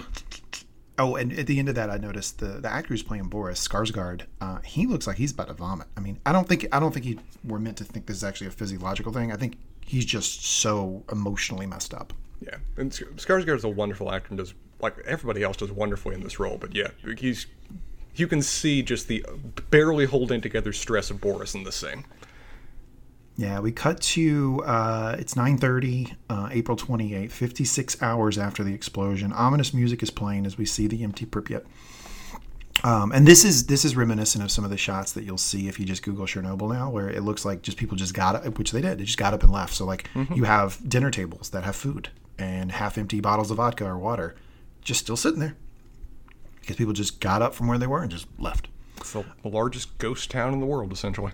I know, and you want to go right into it. Get yourself some thyroid cancer. Legasov is talking to the plant workers. He says he's not doing a great job. He says anyone who volunteers will get a yearly stipend of 400 rubles. Spencer, do you kind of have a consent, uh, an idea of how much 400 rubles was worth in 1984? I'm pretty sure at this point the Soviet dollar was actually worth a little bit more than the American dollar. So, but yeah, Not- it's like nothing. It's like pittance for what they're asking them to do. yes, and the workers call them out on that as they're going through this. Where you want us to do what for like 500 bucks? No. Yeah, well, and also, it's, you know, they did throw in anybody still working in Reactor Core One or Two. Which what? Um, what do you get a promotion? So one guy, like you said, he he, he speaks up. He says, that, first off, why are these reactors still operating? Question we all want to know. And he says someone working in Reactor Core One that apparently he knows on the no he knew on the night of the explosion um, is dying. Yeah. And they, of course, they've heard about the firemen. And now they want me to swim below a burning reactor. Do you even know how contaminated it is? This guy says, Why should I die for this? Yeah. And Boris I mean, this is his. This is a real seminal His moment for this character. Hour right here. absolutely defining moment for this character. He says, You'll do it because it must be done. You'll do it because nobody else can. And if you don't, millions will die. If you tell me that's not enough, I won't believe you. This is what always set our people apart a thousand years of sacrifice within our veins. Every generation must know its own suffering. I spit on the people who did this, and I curse the price I have to pay. But I'm making my peace with it. Now you make yours. Go into that water because it must be done. My line of the episode right there. That little delivery right there. You go into that water because it must be done. I, ah, man, what a what a leader. One guy stands up. His name is Anatinko, or no, Anenko. Sorry, Anenko, and then uh, Bezpalov, and then Baranov, and they got their three. Anatinko, Bezpalov, Baranov. And this is just such a damn powerful scene and just so powerful from goes here where these are real people. These are their names. Yeah, these are three guys who volunteered to do this shit. Yeah, and I, I'm using their names, you know, because I think it's important that you use their names because these are legit, hundred percent, not ironic. Internet, don't fucking question me on this. These are actual heroes because they thought when they went in this motherfucker they were going to be dead in a week and of a terrible, well, the worst kind of death. But they said, you know what, I'm going to do it because I can save millions of people. These are absolutely heroes. And these are plant workers too. They knew what radiation exposure was better than anybody else. These guys know exactly what they're walking into. It's why they've been come to to do this. It's just how many people can you literally point at and know their names and say this man helped save the world? Ananenko, Bezpalov, Baranov. He- heroes. Now, do you know what happened to them? I, you know, it was reported for decades in the West that they died quickly and painfully. And relatively recently, like within the last 20 years, it came out, nope, they're still alive. Well, two of them are still alive. Two of them are still alive now. Yep, they lived. They lived. Now, there, there's a God, lot radiation of. is random. We're going to talk about. Well, I don't know. It's somewhat random, but I think there's some some reasons for this. We're going to talk about this in the next episode. This is what's called a teaser in the business, Spencer. Um, we're going to talk about how these these guys lived, but they did. They they they did not die within a week, two weeks, a month, a year. They lived.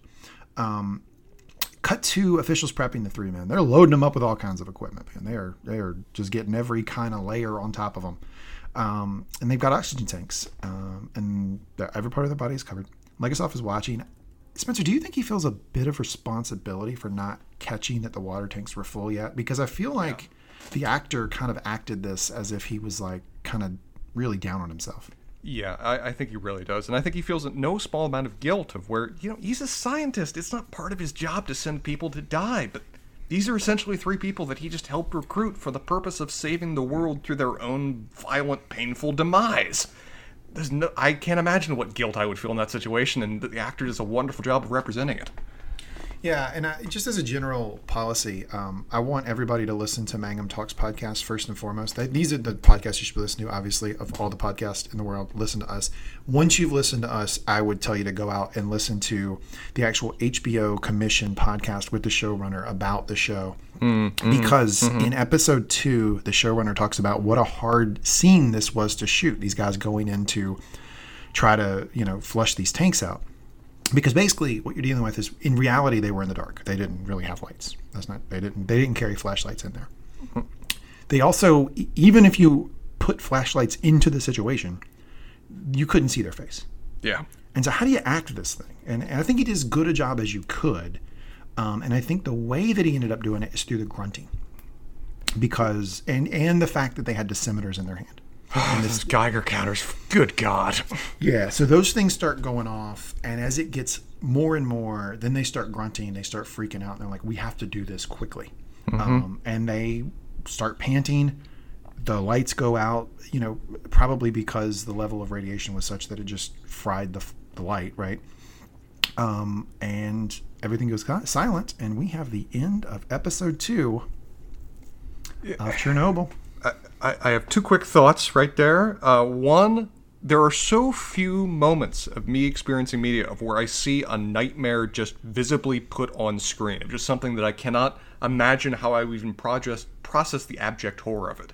But how this episode ends, of them in the increasingly dark, desperately trying to get their lights back on as the Geiger counter needles just bury and those dosimeter noises are just echoing through our ears is what nightmares are made of to me. I agree, but I will say that they did this in the dark and they did it by feel, which to I me is even more fucking impressive. It's amazing. Like they, they were like, "Oh, I know this pipe, right? I know this pipe, and we have to go right up here." Like, ah, just just amazing. And I've heard it theorized before. Uh, I think it was from my professor back in school that the sheer amount of radiation that was in the air, that was about, out and about, and the ionizing effect it would have, the water that they were going through for substantial parts of this probably had about the same acidity as battery acid. Just to add to the excitement. Yep. um, so that's the, the end of the episode. You said you had two points. That was your first. What's your second? It, ju- one of the things, again, the feeling I'm having throughout all of this, we're hearing their names, we're seeing these guys do go and do this, we're seeing them walk into the most effective depiction of hell we have put on earth all of a sudden by our own foolishness. I'm just reminded of this um, quote from American history of um, one of the worst defeats we had in the Revolutionary War was the Battle of Long Island, of where we saw George Washington, as inspiring as a leader as he was, was not that great of a general for most of the war. Nope. But uh, he had to put the what are now known as the Maryland 400 kind of behind him, led by a Lord Stirling, one of the forgotten heroes of the American Revolution, to just buy time. And these guys kind of volunteered to do it, of where they just single-handedly, for like, I think it's like by that point they're like 250 guys, just charged the British Army like eight times, just dying wholesale, getting cut apart. Uh, Lord Stirling leading them the whole way. And George Washington's on a ridge just looking back as he's watching these men die for the sake of the rest of the army and just says, Good God, what brave fellows must I this day lose? And that's just the thought that's going through my mind as I'm watching these three guys go down into hell. It's just the brave. I can't process the bravery of these guys to go and do what they did, and this just Well- scene just hammers home it. Well, no, that's a question for you. Like, do, I have two questions for you. One, do you think you could have done this? Do you think you could have volunteered for it? And I think I think a no is is not an answer that everybody should be ashamed of. Uh, and I think the second question is, interject yourself into this whole story and all these characters. Where do you think you would have been most effective to help deal with the the the, the issue? Because Levi, Levi and I played that second part out the other day over text. I thought it was pretty interesting. I mean, it's, it's just one of those things where I sincerely hope I'm of a character to have volunteered to do it. I just don't know how productive I could have been in those circumstances. I just picture my, I picture myself just trembling to a point that I can't even function under those conditions. I I sincerely wish I was a person who was capable of doing that. I just don't know if I am for, the, for what those three guys went under went underground into the dark to do. In terms of what skills I can bring to bear, uh, in terms of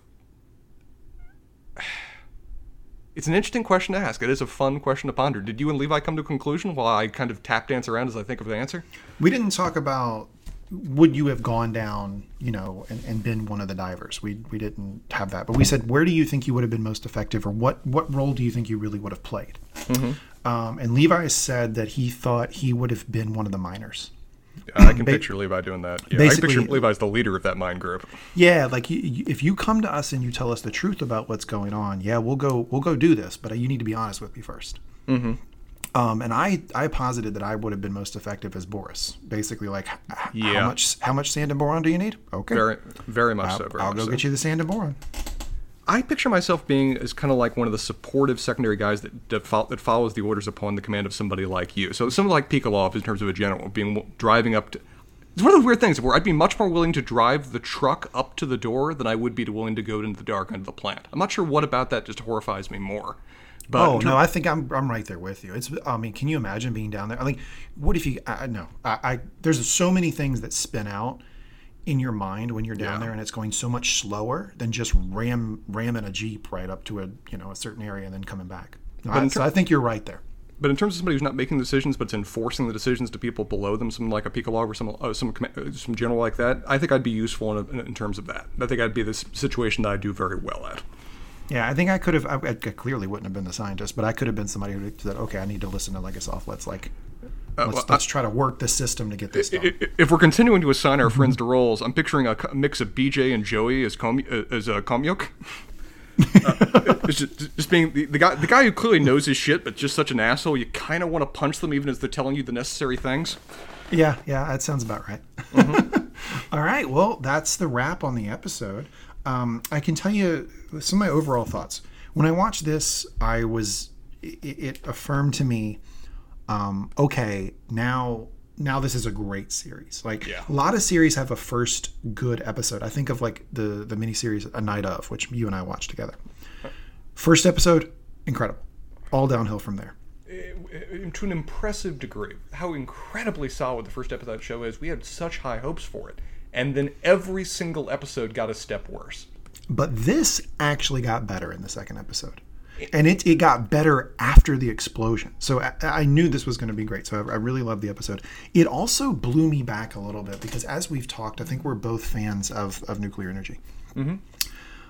But when they start talking about, okay, if these tanks explode, the other three reactors explode, like that half the, like, and then I start saying, maybe, you know what, maybe we shouldn't be walking over that grate on the sidewalk, right? Like, I know that this, this maybe is not going to happen all that often, but man, that, it, it blew me back a little bit, made me question, you know, my, my sort of fierce um, advocacy for nuclear energy.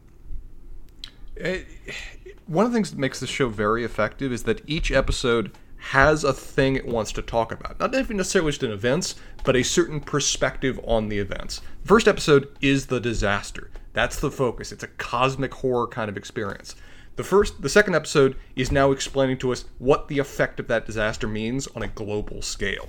Next episode's going to be focused very much on the human element of the disaster next episode after that's going to focus very much on what the processing of the after effect of disaster is. So I like that each episode, as much as they're also just following events in time, I have a very centered, well developed focus on what we want you to get out of and think about this episode. And they do that really well. And it makes each episode's really unique and independent in their own way, just because they're so differently focused on what the effect of this disaster is in different kinds of ways. But as you said, I was just so continually impressed by this show that it was able to keep the momentum of the first episode and mold it into new and unique and exciting ways. Yeah. Beautifully well done, and I'm just amazed on my rewatch that I'm enjoying it, if anything, even more. So we go to best line of the episode. Spencer has already designated his best line of the episode. There's other good ones, though. Um, I think I covered them. I don't know if we want to go back and forth. A lot of these are really long. Yeah. Um, I think I just want to cut to your favorite, which was the last, which was Boris, which I will repeat one more time because it's worth do. repeating. Please do. Uh, you'll do it because it must be done. You'll do it because no one else can. And if you don't, millions will die. If you tell me that's not enough, I won't believe you. This is what has always set our people apart a thousand years of sacrifice within our veins. Every generation must know its own suffering. I spit on the people who did this and I curse the price I have to pay, but I'm making my peace with it. Now you make yours. Go into that water because it must be done. I can't argue with that being best line of the episode. So I'm not not necessarily saying you're wrong there. I did choose a different one. Um, not going to shock you. You are dealing with something that has never occurred on this planet before. and they emphasize that line heavily in the advertisements and for good reason because it's a 100% stone cold truth and b it's one of those lines that just shakes you in your bones when you hear it It really does, and it did me too. And I, and I, I, I you know, just full uh, disclosure, I did hear that through the promotional materials first, but that sucked me in. I was like, that that that is that's heavy shit. I got to watch this show. So, yeah, best line of the episode. You're dealing with something that has never occurred on this planet before. We now cut to our final segment of the episode, a segment I like to call Spencer's Wikipedia Spiral of the Week. Take it away, Spencer. okay i've kind of developed a theme with the wikipedia spiral and focusing on just other nuclear accidents that happened just to give us a degree of perspective on what's been going on with nuclear power since its origination in 19 well origination quote unquote 1945 through the Well, present I'm really glad none of those happened in America. Well, uh, I hate What? I hate to I hate to burst that particular bubble. Um, but I'm gonna I'm gonna go I'm gonna go I'm gonna really hard in, in this episode in ways I didn't fully understand or expect before I got on my Wikipedia spiral. I knew about a few of these incidents. I didn't know that they were just the tip of the iceberg of what happened with respect to the American military's flirtation with nuclear power from 1950 through 1980 we talked about uh, the various accidents that happened at Los Alamos, the Demon Core, and all those in the last episodes. Uh, Lee, are you familiar with what a broken arrow is? Have you ever heard that term before? Mm, No, tell me about it. Uh, well, for one, it's a movie with John Travolta, but we're going to ignore that for right now. Um, Nice reference. Ah, thank you. Uh, broken arrow refers is a military term that refers to a nuclear accident outside of wartime, be it a incident involving nuclear weapons them being damaged, fires, or just them simply being lost. One would hope, given what we know about nuclear weapons, this is particularly nuclear weapons. This does not include accidents that happened at nuclear facilities. This doesn't even include a fire at a, at a silo that nearly cooked off a nuclear warhead, because I didn't think that was t- tied enough to the nuclear weapon itself. So it's a pretty limited term. And yet, in that 30 year period, we had 32 broken arrow instances involving the US military. I didn't have a real concept of that in terms of the number of instances of where we had accidents involving nuclear weapons. And when I'm saying accidents, accidents, that includes, and I love that we don't know the precise number on this. That's horrifying. 6 to 9 lost nuclear weapons. 6 to 9. There's Yeah. apparently a 3 we're not sure about. Not only did we lose them, we don't know how many we lost. Yeah. That, that's just amazing to me. It's like, there may be a nuclear weapon off the coast of Georgia, but the military's never admitted for certain whether there was a nuclear warhead in it at the time they lost it. Example. Um, this, I, again, had no idea of the scope of just the number of times that we had various acts involving nuclear weapons, and also just the breadth of the effect that they occasionally had. We talked before about um, the Goldsboro accident of a city it's situated about 60 miles uh, southeast of where uh, Lee is right now in the Triangle area. Uh, Lee, you're actually familiar with Goldsboro, I think you said. I am familiar with Goldsboro. It's actually pretty close to where I grew up, and I can tell you that if the um, the nuclear weapon that fell over Goldsboro actually had detonated, I would not be alive because there's they would have had to evacuate the area, and there's no way my mom and dad would have ever met each other. So, you know, it's interesting to me. I, Here's a- I would never have existed. A lot of these nuclear accidents happened as part of something that was called Operation Chrome Dome, which again, gotta love the military for their terms for these operations. Of where in the uh, 50s and 60s, Chrome Dome. That's what I Yeah. call Viserys. Yes, and now it also applies to a large scale operation by which we keep a substantial portion of our airborne nuclear fleet always airborne and always operating on routes going to the Soviet Union in the event that they have to just go there to start World War III. Uh, we were keeping, I think it was between like a third and a and half of our um, airborne B 52s always up, always rotating, always going on various pre planned routes that would allow them to immediately hit the Soviet Union from all sides if need be. This isn't the pre ICBM era. Our B 52s were our main uh, nuclear arm by which we would incinerate the Soviet Union if the situation called for it. When I say also airborne and armed, I mean they were all carrying nukes all the time, flying across the world, including the United States. Yeah, such a great idea. Phenomenal Yeah, idea. it has problems every now and then. The one that happened in Goldsboro in 1961 was a situation of where a plane took off uh, from uh, the I think it took off from uh, the wonderfully named air, air base in, the, in North Carolina called Seymour Johnson, which uh, I know it. I actually know it, and I made that joke many times in high school. I'm sure you did. I, I'm surprised I hadn't heard of it before. It's hilarious. Uh, it took off and quickly found out that it appeared to be leaking fuel. Its refueling plane even noticed, we're visibly watching you lose fuel. You need to go land. It went in, to, went in back to try to land and had lost so much fuel by that point the plane was no longer stable and started to come apart in the air. Part of the crew got out. Famously, one guy was able to actually eject without means of an ejection seat from B 52. The only time it's ever happened in history, he was able to climb out as the plane was spiraling. But I think three guys went down with the plane or either died on impact. But, interesting thing happened when the plane was coming apart. At about uh, 2,000 feet above the ground, the bomb bay doors opened and two 4 megaton nuclear devices fell out. As they do when a plane that's loaded with nukes is coming apart in the sky. Uh, one of them that we already talked about buried itself in a swamp in Goldsboro. We think the University of North Carolina Chapel is actually calculated. They think it's about 180 feet down below the ground. They think this because they found the tail about halfway down before they decided to stop digging. They've never found it. It's somewhere in this field. It's somewhere in this swamp. The military has purchased an easement so they can constantly and forever monitor this situation. What's interesting about that one, and particularly the one that I haven't talked about, was the triggers that were in place to prevent these things from going nuclear. Each of these bombs just didn't simply normally explode on impact. Various triggers had to be set in place by which that would allow them for the nuclear reaction to occur. Each of these bombs at the time had four triggers. One of the things they found to their horror when they came across the bomb that landed intact was that A, its parachute had deployed, which concerned them. That's one of the three that's one of the four triggers. When they went to check it, they found that of the four triggers, three had successfully flipped in terms of it coming out of the plane and going down. The only one that didn't flip, best as we can tell, and there's conflicting reports on this because, as you might guess, the military doesn't really want to admit that this happened, was the air switch that was on the pilot's front dash.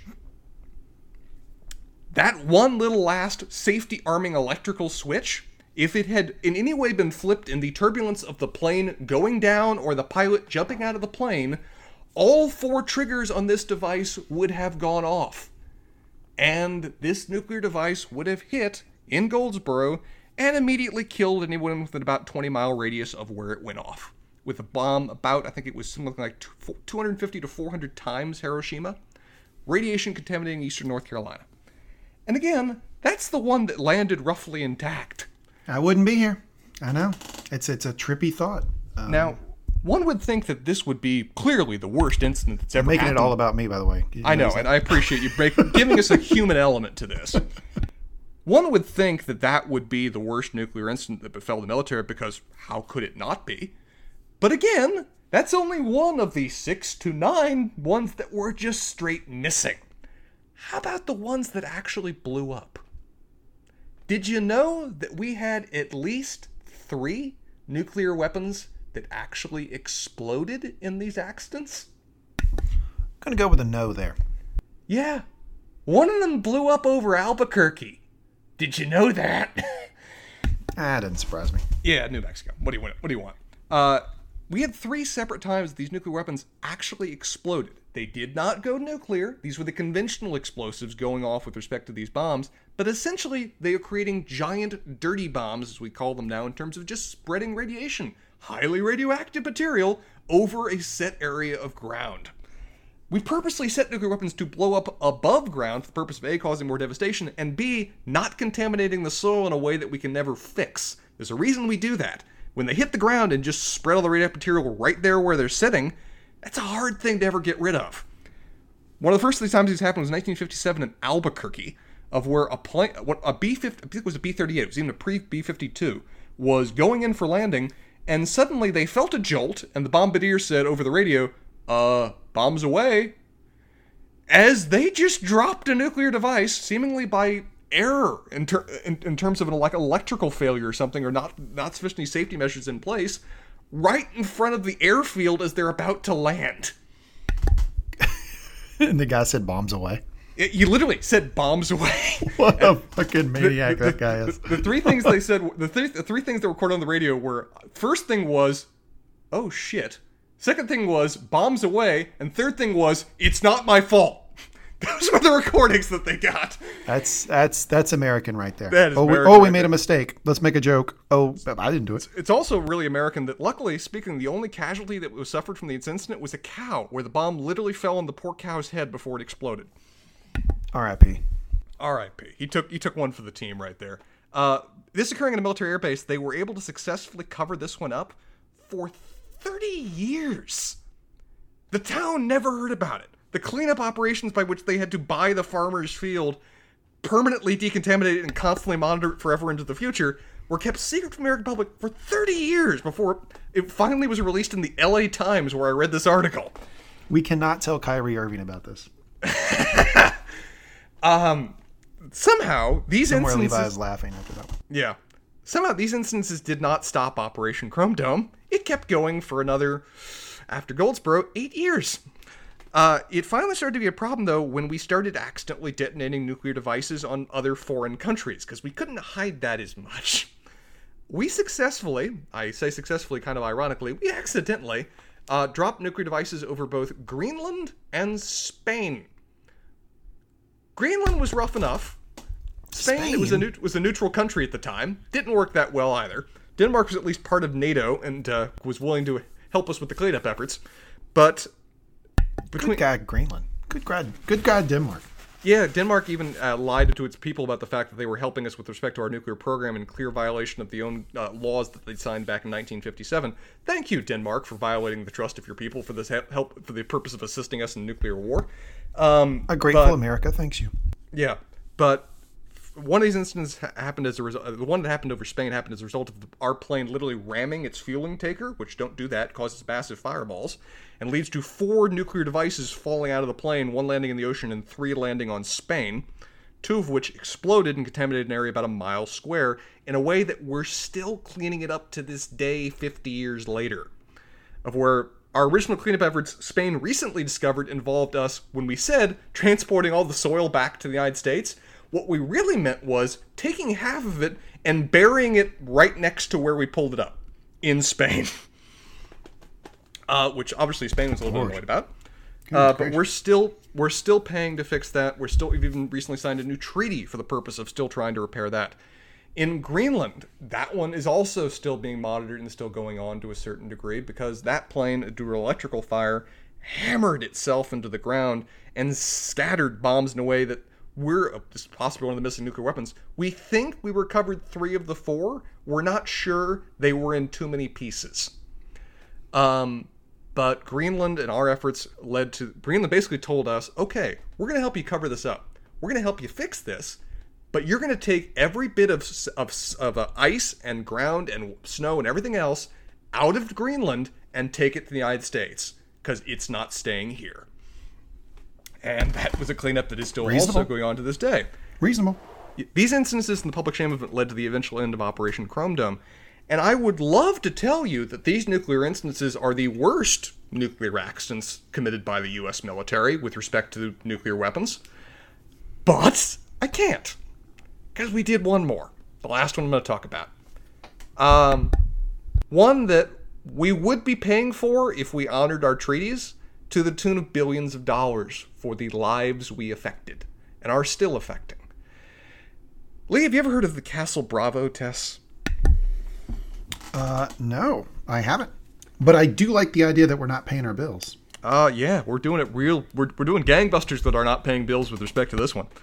Uh, Castle Bravo was um, our test in 1957, I believe. 1950. I'm gonna look it up as I'm talking this. I can't remember if 1954 or 1957 right now. But basically, it was our test of our first deployable thermonuclear bomb, a hydrogen bomb. So our original tests a few years earlier had proven that we could do it, but the bomb there, uh, 1954, the bomb there weighed like 80 tons, so we couldn't practically put it on a plane to go drop it on Soviet people. So we had to test a more compressed device.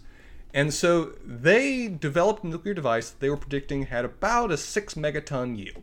Colossal. Again, to put this in perspective, the bomb we dropped in Hiroshima was 10 kilotons. That's the level of increase we're talking about with respect to these new uh, hydrogen bombs. This device was using a uh, isotope of lithium.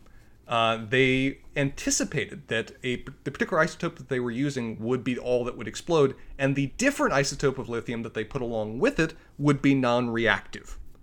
They didn't really test this as such, particularly not under the conditions of a you know an explosion, but they were pretty confident it would be fine.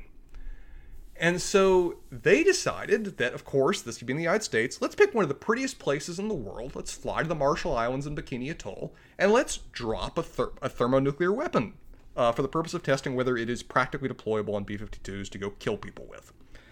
They set this thing off, and it still holds the record today as the single largest nuclear device we have ever detonated as the United States. 50, 60 years later, we have never detonated a bigger one than this because their 6 megaton prediction turned out to be 15 megatons. How do you miss it that much? That, that astonishes me. Uh, it astonished them too because not It, only it astonished them how dumb they are. Like well, it, it to, that's to what, what is what's astonishing to me is not that they missed it. It's that. Or, To that that's what I'm trying to say is how. Yeah, I, I just don't understand how they miscalculated that much. That's confusing to me. again, they were literally putting this stuff in as almost like filler, as just like, eh, that's it fills the space. It'll kind of help with stabilizing the explosion. It'll be fine. Just that was the bulk of the material was this lithium seven isotope that they were just like, eh, it won't explode. It'll be fine. And so instead, when it goes off, they get an explosion two and a half times bigger than they predicted. This thing cr- craters the ocean. It spreads radiation over an area to the point of where they're detecting this not only in the continental United States, they're detecting this in circles around the world in terms of the radiation exposure that they're getting off this. It's imminently lethal levels of radiation going 100 miles past their exclusion zone. And it starts rapidly affecting people in ways that they did not predict, that they did not plan for. One of the first people it affects is the people that set off the device, of where they immediately after they set off the device had to realize, oh shit, what the hell was that? That was a lot bigger than they expected. All go down into bunkers because, and this here's a point of comparison, because at the area even where they were testing, which was comfortably outside of the area that they had all assumed would be a problem with respect to fallout or anything else, was getting 25 roentgens per hour of radiation. So let's put that in chest x-rays that they explained. 3.6 was 400, as Legasov said, right? Yep. Factor factor a nine more than that in terms of radiation, affecting what was supposed to be the secure point where they were setting off the device, where they were confident there would be no problems. Much less where the radiation then spread after that. One thing that it famously and horrendously affected was a Japanese fishing boat, the Daigo Fukuryu, of where a crew of something like 35 were right in the path of this fallout because they were given no warning there would be a test, much less that there would be any problem of where they were traveling through. All of them almost immediately started suffering from radiation sickness. One died a few months later. The rest suffered from horrendous and still ongoing um, debilitating illness as a result of what occurred to them. Their compensation was the modern equivalent of $51,000 each. Uh, and it was also agreed in terms of the treaty that was reached with the Japanese to cover this up that they would not be recognized with hibakusha status, which is the survivors of nuclear bombs, despite what had happened to them. What continued on after that, though, was the various other Marshall Islands, of where this plume decided to just go over and contaminate a substantial stretch of the Marshall Islands. And the military knew this. They knew it almost immediately but they didn't evacuate these islands for 48 hours. By the time they went in, these people were already suffering from vomiting, critical illness, hair loss, chronic diarrhea, all number of effects. This was the level of radiation these people were already exposed to. They evacuated them out of there. They took them away. Um, and even with just a few years later, the rates of cancer among these people were astronomical. Uh, I've heard it said before that of like on one of these islands of the 29 children that were alive at the point of this test 20 of them had thyroid cancer within a couple of years of this happening oh god oh uh, the uh, United States eventually, after decades of detonating more and more nuclear bombs over the Marshall Islands, because we owned them at the time, um, eventually set up the Nuclear Claims Tribunal, by which they would agree to provide some degree of compensation for the people of the Marshall Islands. When I say agree, I mean force the Marshall Islands to sign a treaty by which the individuals could not legally sue in the United States or the United States government. They could only process claims through this tribunal. This tribunal was given a trust fund of about $150 million, and I think it was the 80s or something. I think it was like uh, it was like 81 or something like that. Um, to process with respect to all of these claims. Uh, that amount of money very quickly started to run out when it was pretty quickly determined that even at the time there were over two and a half billion dollars in claims because over the course of our nuclear testing that occurred from 1946 to 1958 in the Marshall Islands, we detonated on top of Castle Bravo 109 megatons worth of nuclear devices. 67 separate nuclear bombs we dropped on these people, or dropped in this area, with little regard or little understanding of what the long term radioactive effect would be. This uh, level of compensation being so quickly to run out led to increasingly reduced payments as the runners of this fund kept on advising Congress, we need more money for this, it's running out. The response of Congress and the United States government has been to effectively allow the fund to cease to exist. The tribunal completely ran out of funds by the early 2000s. It ceased to be a functioning entity by 2011. It now is essentially a storage shed with a few part time workers where it's just full of the various claims that are unpaid and will never be paid. by the thousands of people that have been permanently and horrendously affected as a result of this nuclear testing and the ongoing fallout that resulted from it.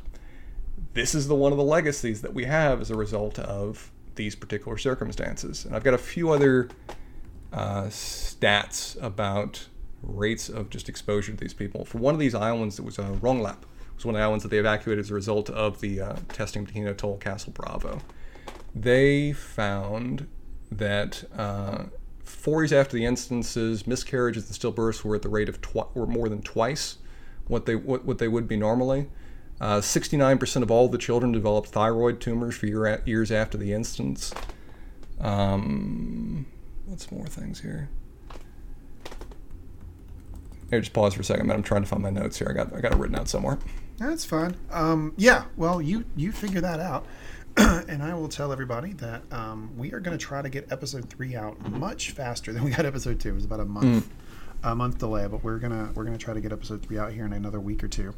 Also, just another reminder: please, if you're listening to this on the GOT Got Questions podcast feed, go subscribe to Mangum Talks TV.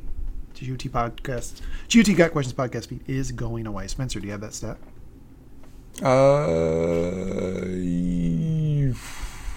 no, I don't, I don't actually have it. I may have accidentally deleted it, so I'll just leave it there. Just again, it's just an example of this literally Bad stuff. thousands, literally thousands of people that we've affected as a result of nuclear nuclear testing in a way we did not fully understand, and we're being very cavalier about. And as with most things the United States has done that is fucked up, we are not paying for it or actually making active efforts to fix it. While while at the same time we're paying millions to help with decidedly fewer amounts of people that were affected as a result of Nevada testing because they're white and U.S. citizens, and the Marshall Islands residents are not. Yeah. Okay. Well, that's pretty fucking depressing, but interesting. Yeah. Yet again, uh, another Wikipedia spiral of the week by Spencer. We will be back in about seven to ten days with episode three of HBO's Chernobyl. Spencer, I really enjoyed this. Any last thoughts? No, it, absolute pleasure to talk about, about these episodes with you. It just uh, again, it's always amazing to me what quality television HBO continues to churn out, even for something like this that was kind of under the radar before it suddenly appeared. Completely agree. All right, everybody, subscribe to Mangum Talks TV, subscribe to Mangum Reads, subscribe to Whiskey on the Weekends, listen to the pods. We really appreciate you. Thanks, everybody. See you.